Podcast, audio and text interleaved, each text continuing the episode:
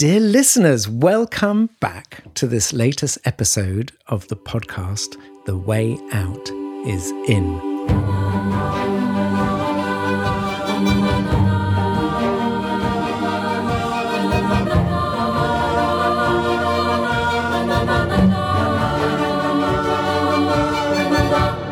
I'm Jo Confino, working at the intersection of personal transformation and systems change. And I am Brother Phap Huu, a Zen Buddhist monk in the tradition of Plum Village, a student of Zen Master Thich Nhat Hanh. And brother, today we are offering a bonus episode because we are going to be showcasing an interview that actually I did with Thich Nhat Hanh 10 years ago, 2012, just before Christmas.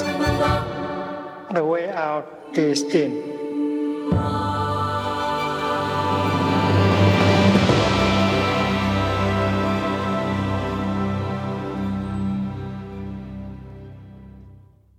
Hello, everyone. I'm Jo Confino. And I am Brother Huu.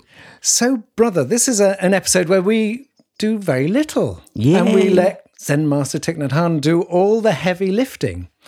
So, this uh, episode is um, of an interview I did with Thay um, just before Christmas of 2012.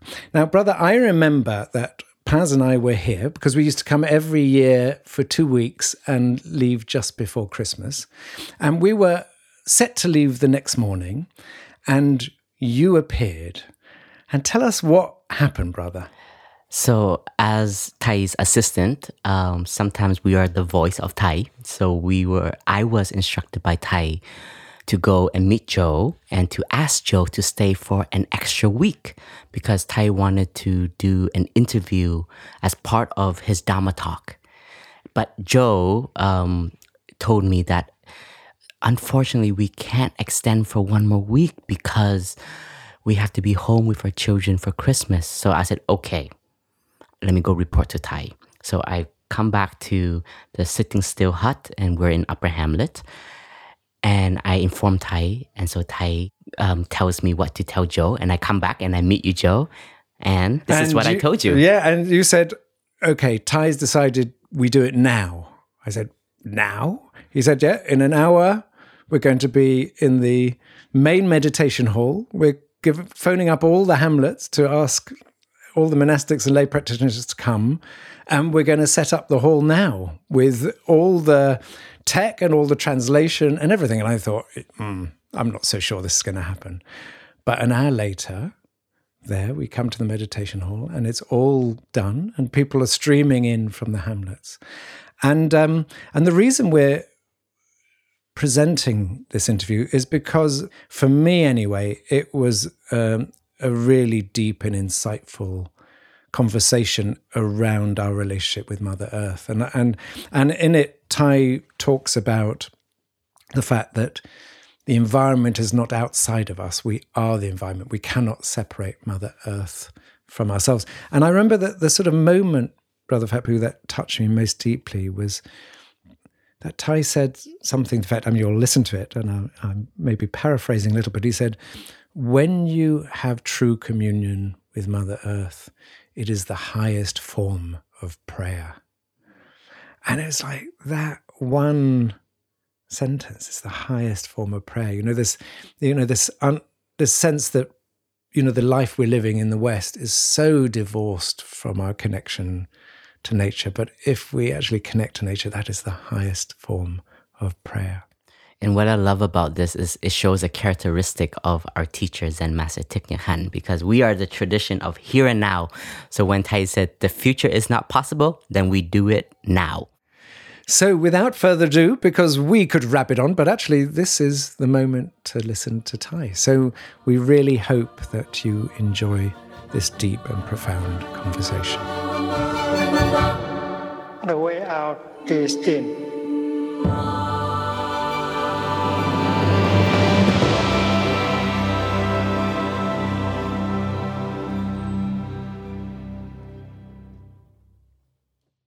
Dear Thay, um, in the last two weeks in your Dharma talks, you've talked about the importance of seeing Mother Earth, the cosmos, and humanity as one and completely interwoven. Um, you said, our nature is your nature. Can you just say a little bit about what you mean by that and why it's such an important insight?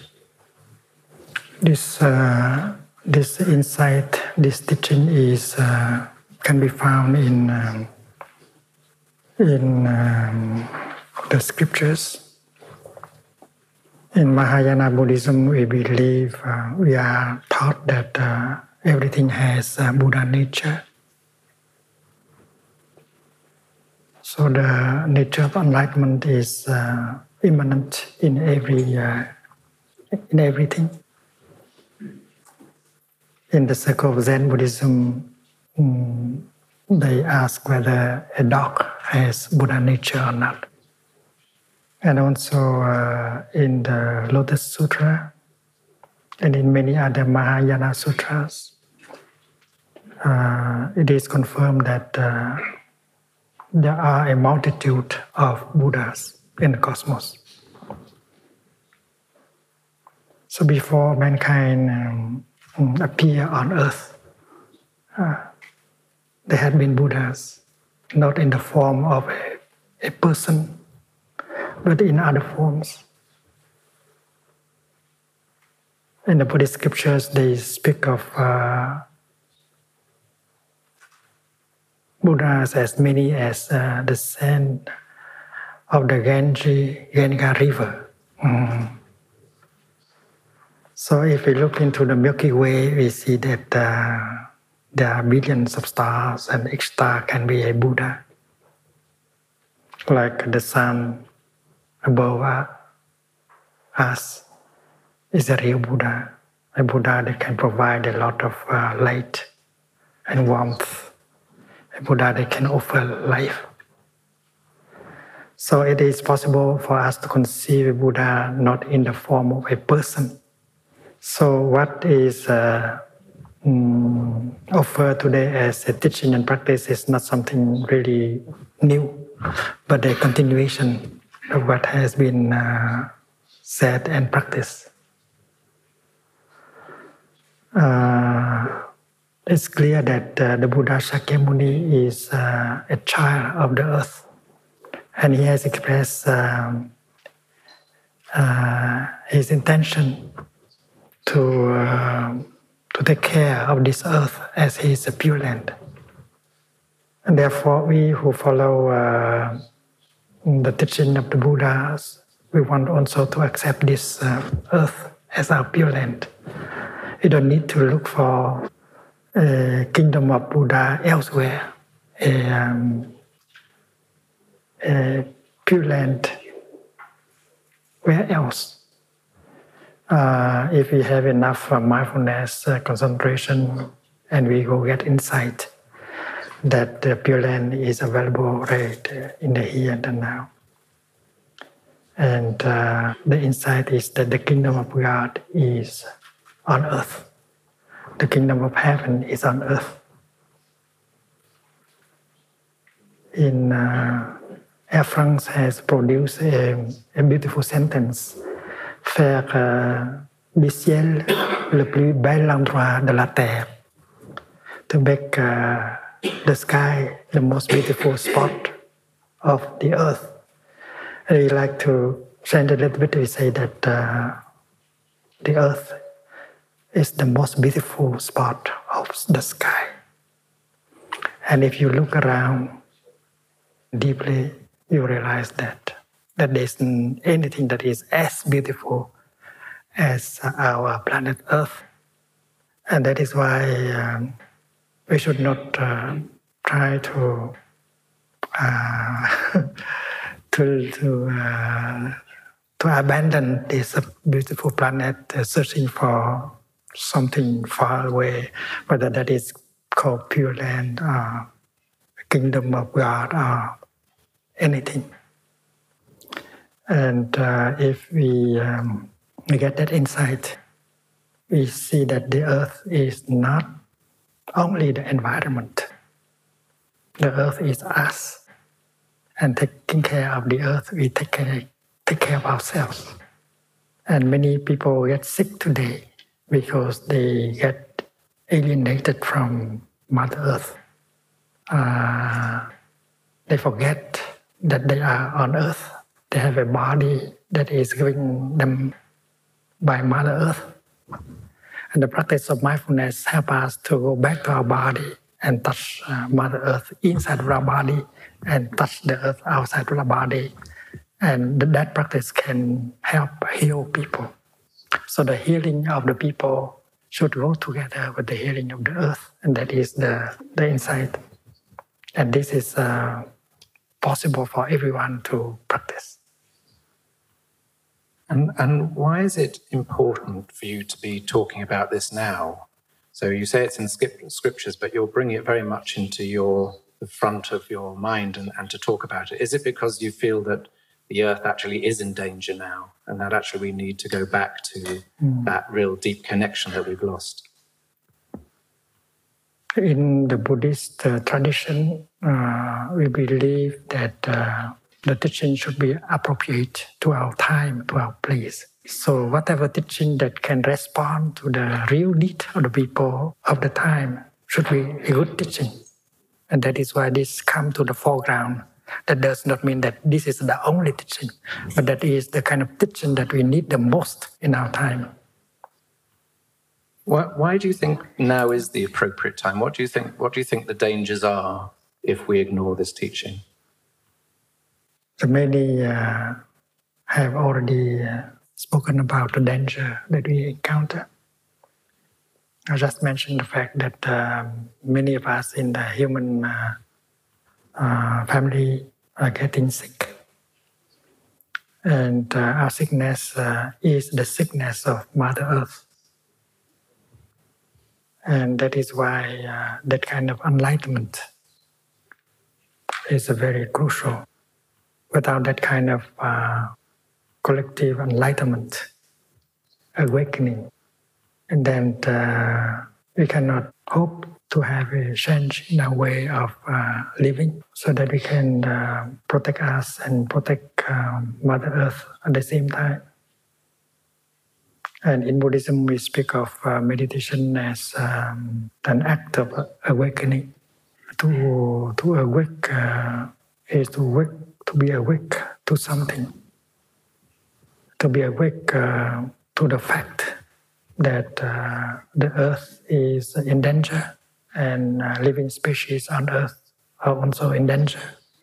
And that is uh, that should be a collective uh, awakening in order to have uh, enough strength for a change.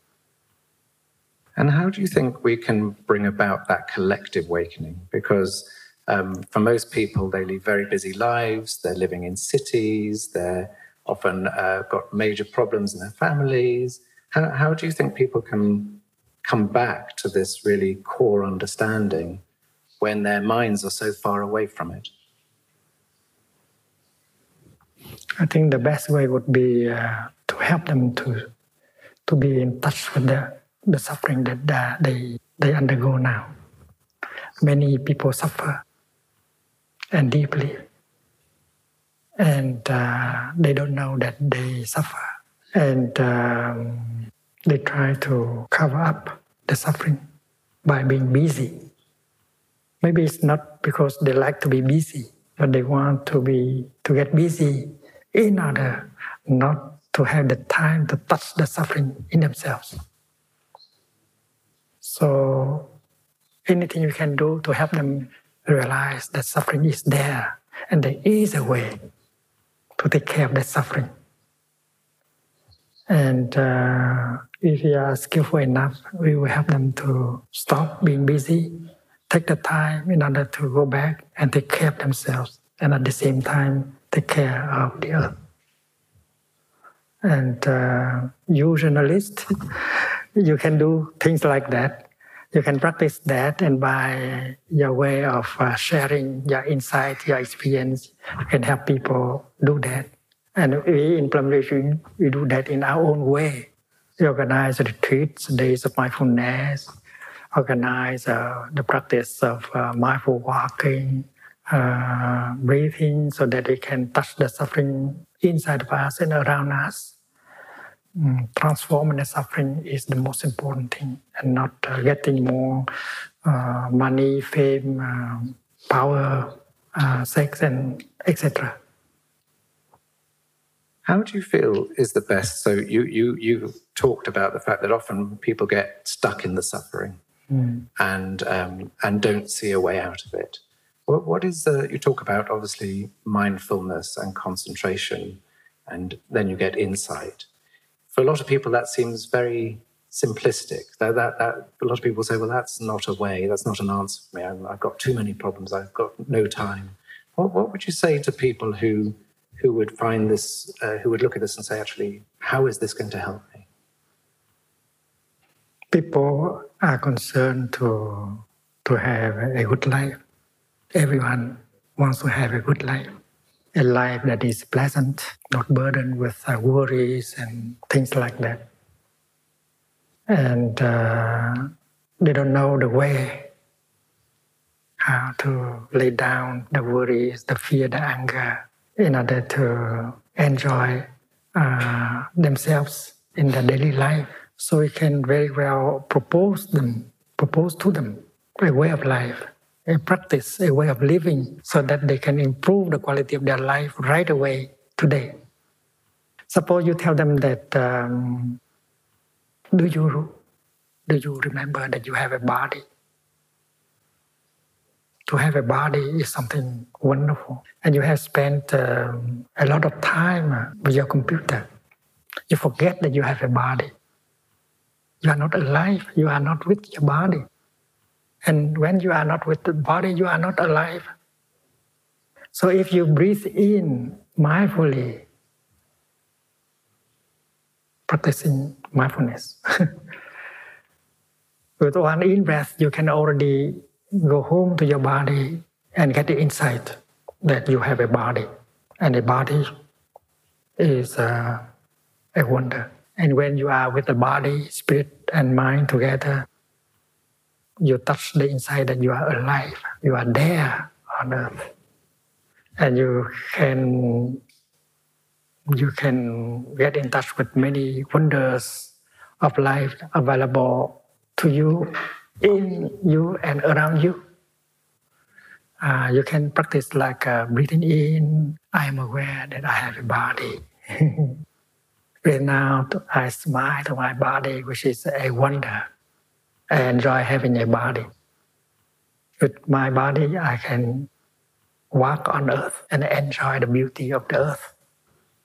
Something like that. So mindfulness, concentration, and insight should uh, should be presented in such a way, and then the, um, the practice of mindful breathing, the practice of mindful walking can help you to be there in the present moment in order to um, get in touch with the wonders of life, refreshing and healing that can nourish and uh, heal you. And the practice of mindfulness also help you to be there in order to recognize that suffering is there so that you know how to take care and transform the suffering. So they are very concrete things. We are not um, offering them uh, philosophy, ideas, but real ways of uh, practice so that they can uh, uh, suffer less. They can begin to enjoy more uh, of life, beginning with their breath then the body, the eyes. Suppose you say that, do you know that uh, you have uh, eyes in good condition? It's a good thing. You practice breathing in. I'm aware that my eyes are still in good conditions. And if I open my eyes, I will be able to touch a paradise of forms and colors around me and that will bring me happiness. When I'm mindful, I enjoy more my tea. Uh, while I drink my tea, I'm fully present in the here and the now. I'm not uh, carried away by my sorrow, my fear, uh, my projects, the past and the future. I'm here available to life, and life is available to me. And when I hold a cup of tea, I look with mindfulness, and I see that uh, there is a, a cloud in my tea. The cloud was uh, in the sky yesterday. Uh, today it is in my tea. And the cloud is a wonder. The tea is also a wonder. And I am also a wonder. And when I drink tea, uh, this is a marvelous moment. And happiness is possible. You don't need a lot of power, of uh, fame, of money in order to be happy. Mindfulness can help you be happy right in here and now. And every moment of our daily life can be a moment happy. It can be a happy moment. And if you tell them like that, and if you know how to do it, uh, you set an example, and you can help people to do the same. And that does not take many years. It takes uh, a few minutes in order to experiment, to see the truth. One of the things you uh, said in your talks is about, uh, and you were just saying earlier about the Earth, planet Earth, our Mother Earth, is not the same as the environment. And you said we want to, we need to go beyond environmentalism and uh, beyond just having environmental activists. Can you just tell us a bit about what you mean by that?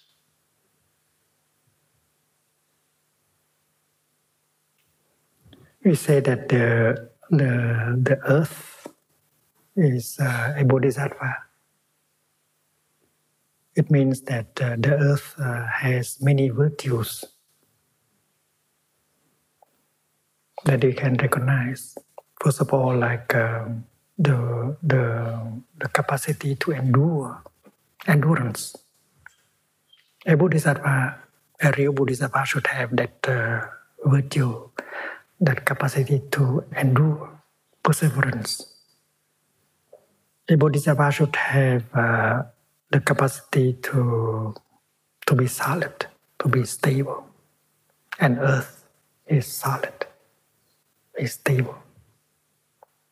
A bodhisattva, a bodhisattva should have the virtue of being creative, and the earth is very creative. She gives life to many species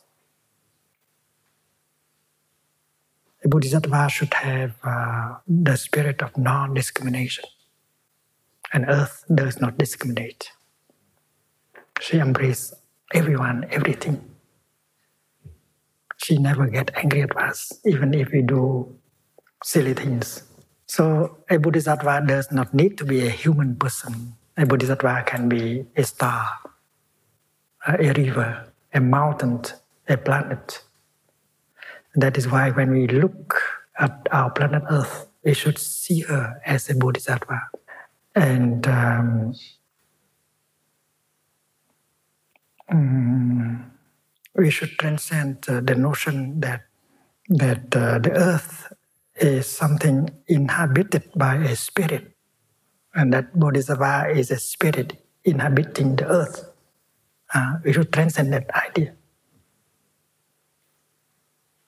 We do not worship uh, a spirit that stay behind the earth uh, because uh, we know that uh, we are not caught in the idea that there is there are two things the earth which is a material thing and the spirit of the earth which is a non-material thing that inhabit the earth.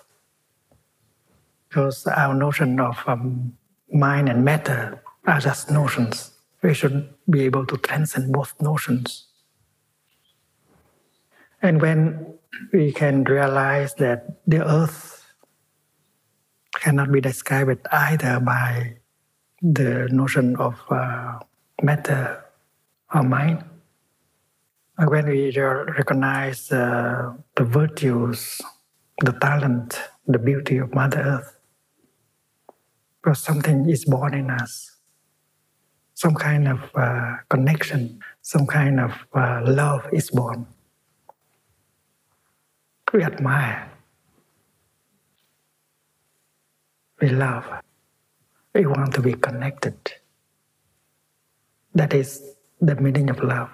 To love means to be one with it, to admire, to adore. So that kind, that is the kind of sentiment that is born from your contact with the earth. And when you love someone, you want to say, I need you. I take refuge in you.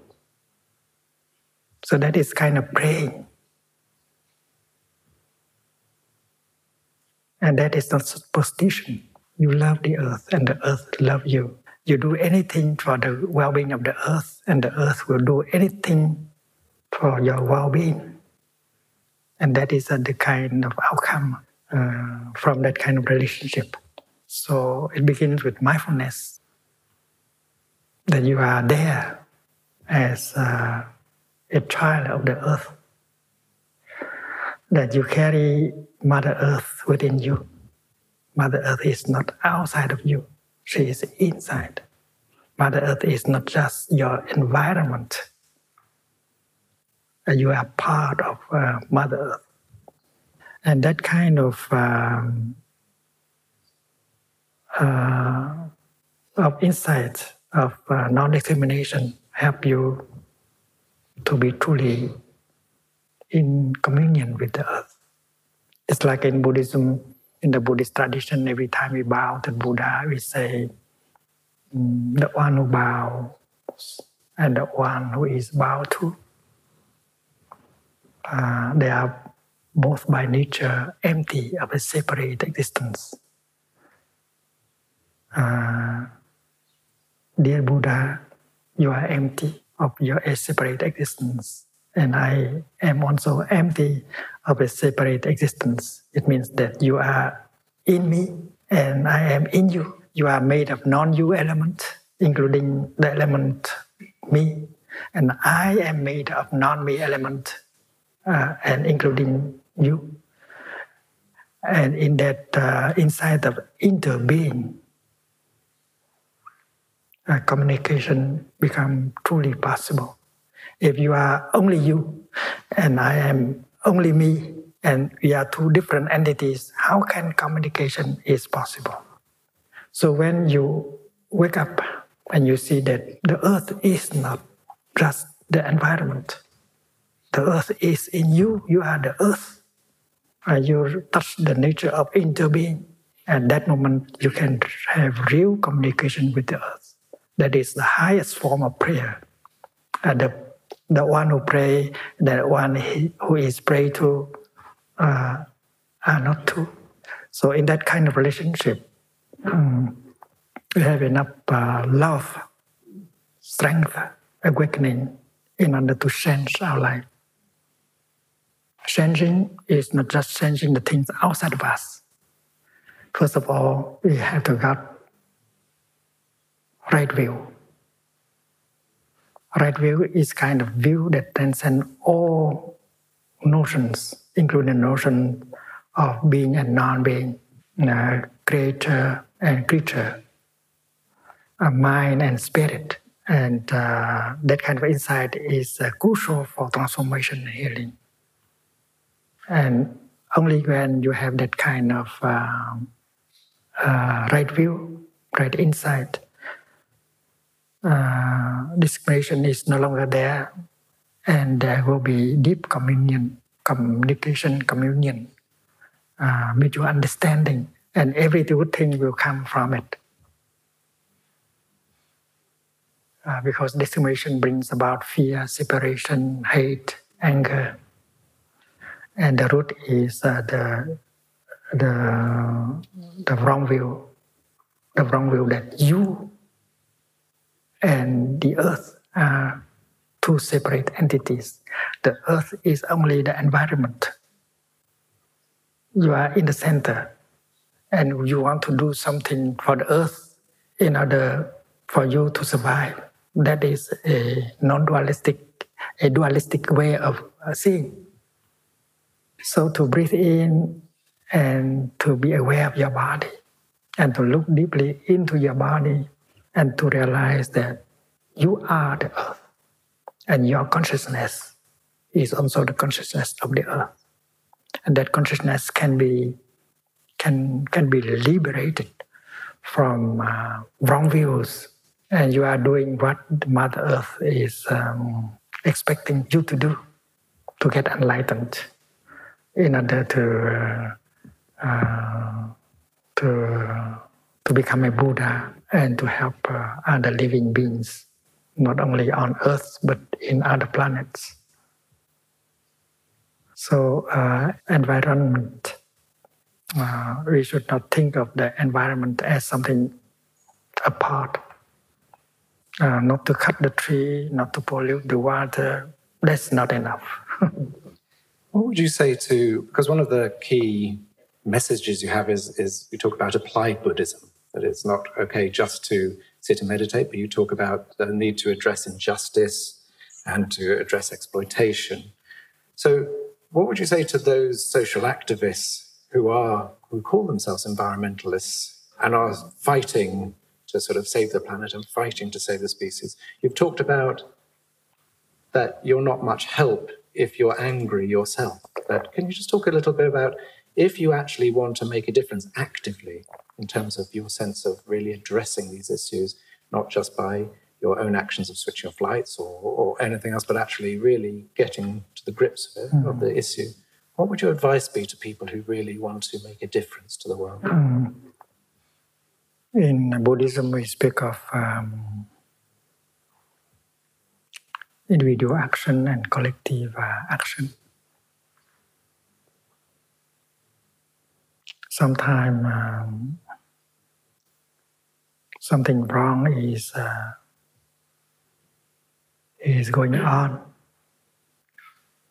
in the world. And uh, we think that uh, it is the other people who are doing it and you, you are not doing it. But looking deeply, you see that you are part of the wrongdoing by the way you live your life. And that is why it's good to meditate on uh, collective action uh, in a human relationship, when you suffer, you tend to blame the other person as the cause of your suffering. But you do not know that uh, if uh, that relationship has become, has become difficult, it's partly of you, because of you. Uh, if you are able to understand that not, not only you suffer, if you are able to see that not only you suffer, but the other person also suffer, that is already an insight. When you see the suffering of the other person, you no longer want to punish, to blame. And uh, maybe you want uh, to do something to help that person to suffer less. But if you are burdened with anger, fear, ignorance, and you suffer too much, you cannot help another person not to suffer. That is why to do something for you to suffer less, that is uh, very crucial. If you suffer less, you are lighter, you are more smiling, you are pleasant to be with, and you are in a position to help the other person to suffer less more easily. So the same thing is true with uh, activists. If uh, you are angry, if you only blame other people for, for doing wrong things, you might not help. You might make the situation worse. And therefore, to change your your mind, to remove uh, uh, wrong view, and just to remove wrong view, you suffer less already.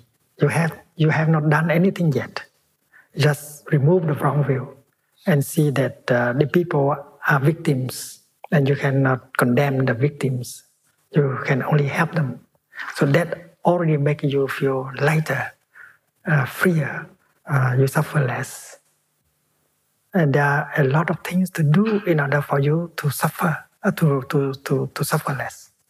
Uh, and I think um, all activists have to to got a, a spiritual practice in order to to help them to suffer less, to nourish the happiness in them, and to handle the suffering in them, so that they will be effective in uh, trying to help uh, the world, people.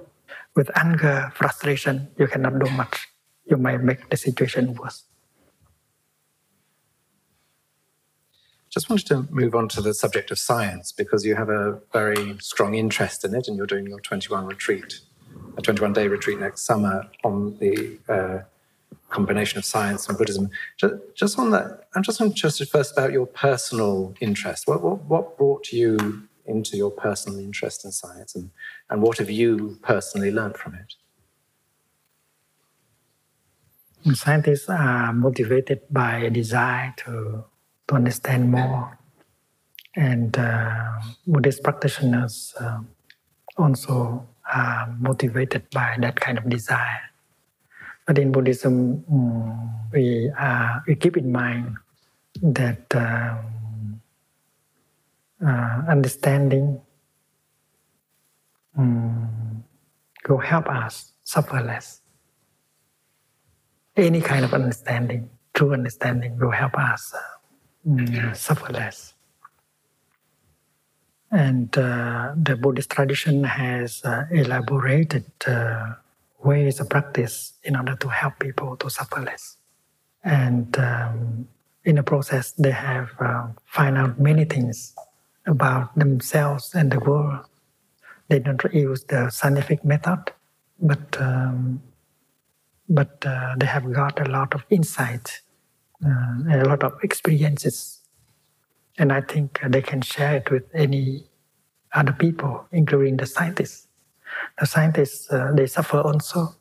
And, uh, uh and they may uh, make use of uh, some of Buddhist practice in order to suffer less, to enjoy more life. And many of them have done that. And we, uh, in Buddhist tradition, we have found that uh, science help help us. Uh, personally, I think uh, that archaeology, uh, philology has helped me a lot. Because thanks to this uh, kind of science, we are able to identify Buddhist texts and know in what time these texts have been produced and so on. So I have a better knowledge about uh, the evolution of Buddhist thought. And then uh, chemistry, uh, physics, and others have also helped us. Many findings of science have confirmed the Buddhist teaching on uh, impermanence, no self, uh, no birth, and no death. It's like when uh, Lavoisier said that uh, there's nothing born, there's nothing die, nothing is born, nothing die. We see that that go perfectly with the Buddhist teaching. Uh, when you look uh, into a cloud, even if you do not use uh, sophisticated uh, scientific um, instrument, you can touch the nature of no birth and no death of the cloud. Uh, the cloud has not come from the realm of non-being into the realm of being. And that that insight can be got by anyone.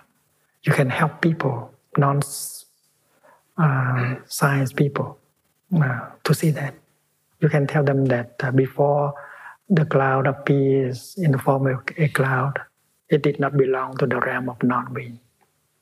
Because it was uh, the steam, the, the, the, the water vapor, the hot sunshine, and this is only a continuation, the form of a cloud. So there's no birth, there's only a new manifestation, a new continuation. And when the cloud dies, it does not die. You don't see it anymore, but it has it has not uh, passed in from the realm of being into non-being. It's impossible for a cloud to die. Uh, the cloud can become uh, snow or rain or other things, but cannot uh, become uh, nothing. So it is possible for non-scientists to touch the the truth of no birth and no death of the cloud. So what uh, what um, what Lavoisier said that said goes uh, perfectly with uh, Buddhism And we glad that scientists are saying the same thing. Mm, and that help us uh, to, to help people to understand more uh, easily the teaching of the Buddha. And when scientists um, talk about the law of uh, conservation of matter and energy, uh, they also confirm that uh, nothing can be created in in in uh, in terms of matter or energy, and you cannot destroy matter. You cannot destroy energy. So that con- that confirm um, uh, the truth of no birth and no death. And if you accept the truth of no birth and no death, you have to accept the, the truth of no being, no non being. Because birth means from non being, you become being. And to die means from the realm of non being, you pass into the realm of non being.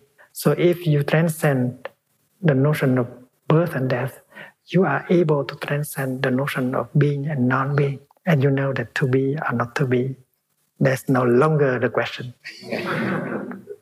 uh, and uh, findings like that uh, help us very much uh, to confirm the teaching of the Buddha and our own experience. We have uh, uh, another way of helping people to to see the truth and to touch the truth. And in Buddhism, the understanding of no birth and no death, no being and non, no, non-being is not for the sake of uh, speculating. Uh, we meditate on that in order to transcend our fear, our anger, our, uh, our discrimination, and we suffer less. And that is why we think that if uh, scientists make good use of their findings and apply them to their daily life, they will suffer less, and they will succeed more in their in their work uh, in the realm of science. And that is why a retreat for uh, yogi and scientists is good because both uh, can support uh, the other, uh, each other.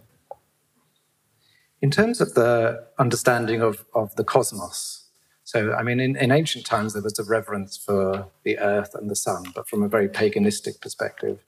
And one of the things science has done is given us this understanding of the cosmos and, and the interrelationships of planets and solar systems. Can you just talk a little bit about whether science has helped or do, can help in this understanding of interbeing and our connection to Mother Earth and the Sun?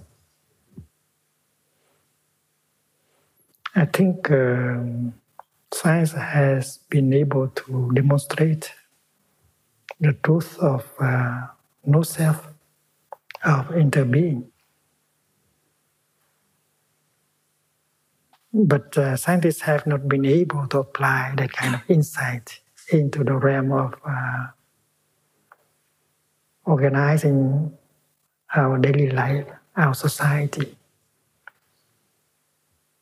So far, uh, the insight of science have been applied in technology that can be sometimes very helpful, but sometimes uh, not helpful. But uh, when the scientists work together with uh, the yogi, they may think of trying to apply it to our daily life um, in order to handle uh, suffering and happiness. Are those of us who agree on the truth of impermanence, but still behave as if things are permanent.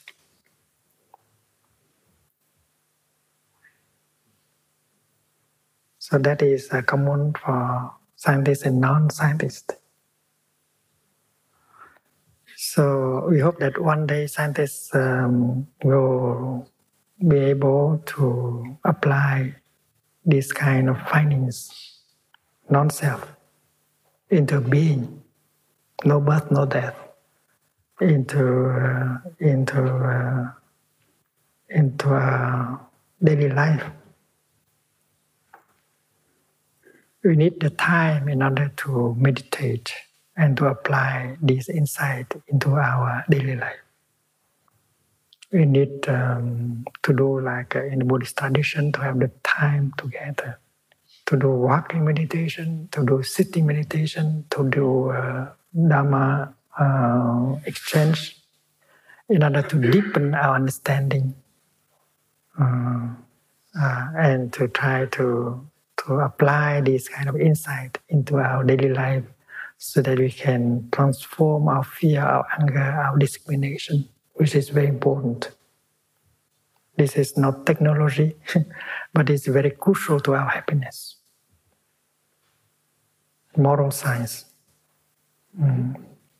So, uh, applied ethics is on that. And one day, scientists will participate in the work of uh, applied ethics. Every, every kind of insight can be applied in, uh, in ethics. So to say that uh, science does not pay attention to the matter of uh, morality and ethics, that's not true. Because any finding of yours in the realm of science uh, should have an impact on the way you live. Mm, like um, when Einstein said that he cannot believe in uh, believe God to be a old man sitting in the sky and decide things on earth. Mm, that kind of attitude that uh, come from his understanding of uh, the world of the cosmos. So it has uh, an impact on his personal life and the life of other people. And there are theologians uh, who, are, who have been influenced by him, like Paul Tillich. That German um, theologian said that he also cannot believe that God is uh, a person. And that is uh, the theme of our Christmas talk. we have to reserve that. Can I just ask a little? Um, there's a whole movement amongst businesses and politicians which says that the connection, trying to re- reconnect people to nature, is not working. And so, actually, what you have to do is put an economic or a monetary value on everything. So, if before you cut down a forest, you have to think how much is the forest worth in terms of the soil erosion it creates, how much people will lose their uh, value of being able to walk in the forest, etc., etc. They're, they're trying to take nature down to put dollar signs on it because they say that's the, the, the system we're in only values money and therefore to work within the system you have to actually work with a monetary value to nature do, do you think that's there's a that's a practical thing that we have to do or do you think there's a risk that it might move people away from really connecting to the majesty of nature and to, and to see themselves within the earth. Even if we can um, set up laws like that, there will be people who try to trick, you know, not uh, to continue that way. I don't think that will work. I think uh, we need a, a real awakening, a real enlightenment. We have to change our way of, of seeing things yeah, to change our way of uh, of uh, thinking and seeing things. Uh, and this is possible. Uh, we have not tried really on that respect. Every one of us, whether we are school teachers, father, mother, brother, sister, or journalist, we have to do it in our own way, producing awakening, producing uh, enlightenment and bring right view into the mind of people because right view bring happiness. Bring right view release the suffering and in a very concrete way and that is why we sit we need to sit down like this and find ways very concrete to help and there are plenty of us who are activists who are eager to do something and we should uh, go this way, we should begin with ourselves. We should begin with uh, removing our wrong views so that we can suffer less. And when we suffer, when we suffer less, we can be more helpful. We can help people to change. And just, just finally, Thay, uh, in terms of the letting go of the, the future, so you've talked about that nature, that, that the earth is not angry, but that there's always a need to rebalance. And that if we continue to create damage to the earth, then the earth will respond quite naturally, as it does, has done with other species in the past. And you've also talked in the past and in your recent writings about that possibly that the human species will be devastated or annihilated if, if we don't change our mind. How do you, again, just from a personal perspective, what, what's your view of how, how do we deal with the possibility that actually, if people don't change, that actually the human species may be devastated? How, how, how do you respond to that and, and, and feel about that? We know that many civilizations uh, in the past have uh, vanished, and this civilization of ours can vanish also. That the earth will take uh, a million years in order to help uh, recreate uh, another civilization. So it's not a problem with uh, with the earth because she has enough patience and endurance, and she can wait.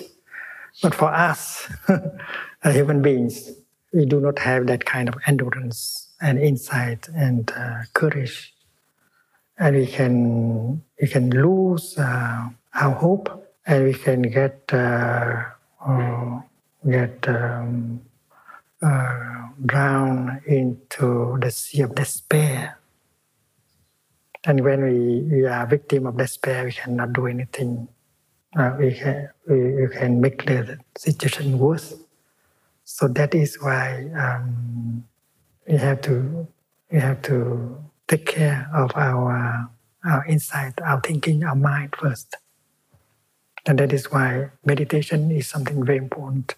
To meditate does not mean that you get away from life, but uh, you have the time in order to to look deeply into the situation, to uh, allow yourself to have uh, time to sit, not doing anything, just look deeply into the situation.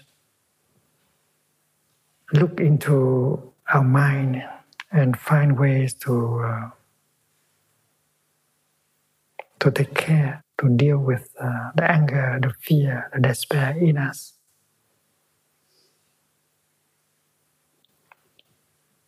And uh, if uh, we do not do that, other things we do will not bring any result. So to meditate is the most basic, crucial thing to do. You have to get out of despair. You have to get the insight, the non-fear. You have to to preserve your compassion in order for you to be a real instrument of Mother Earth in order to help other species. And uh, our century should be a century of uh, spirituality. Whether we can survive or not, it depends on it. We have to go home to us and look deeply. And that is the work of the Spirit. And that is why every one of us on earth should have a should bring a spiritual dimension to their daily life. Wow, I hope everyone enjoyed the conversation between Thay and Jo. And isn't it so lovely that uh, Thay is still offering today? And this episode was recorded 10 years ago, which uh, in 2012, when Plum Village celebrated 30 years of Plum Village.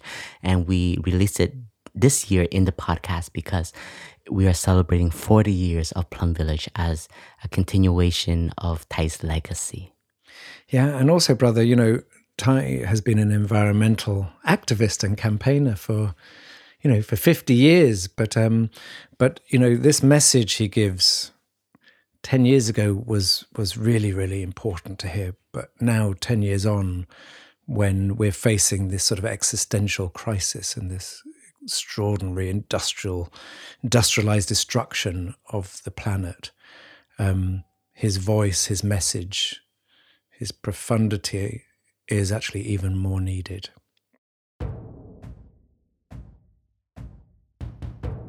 Dear listeners. Um, we hope you've enjoyed this. Um, if you have, there are many other episodes of the podcast The Way Out is In. You can find us on Apple Podcasts, on Spotify, on our very own Plum Village app. Um, and this episode, like the others, would not have been possible without the co production of Global Optimism, of the Plum Village app. And also, brother, would you like to give thanks to the Nhat Hanh Foundation? Yes, because this podcast was brought to you by the generous donors of the Thich Nhat Foundation. And if you would like to support future episodes of the podcast and the work of the international Plum Village community, please visit www.tnhf.org slash donate. Thank you.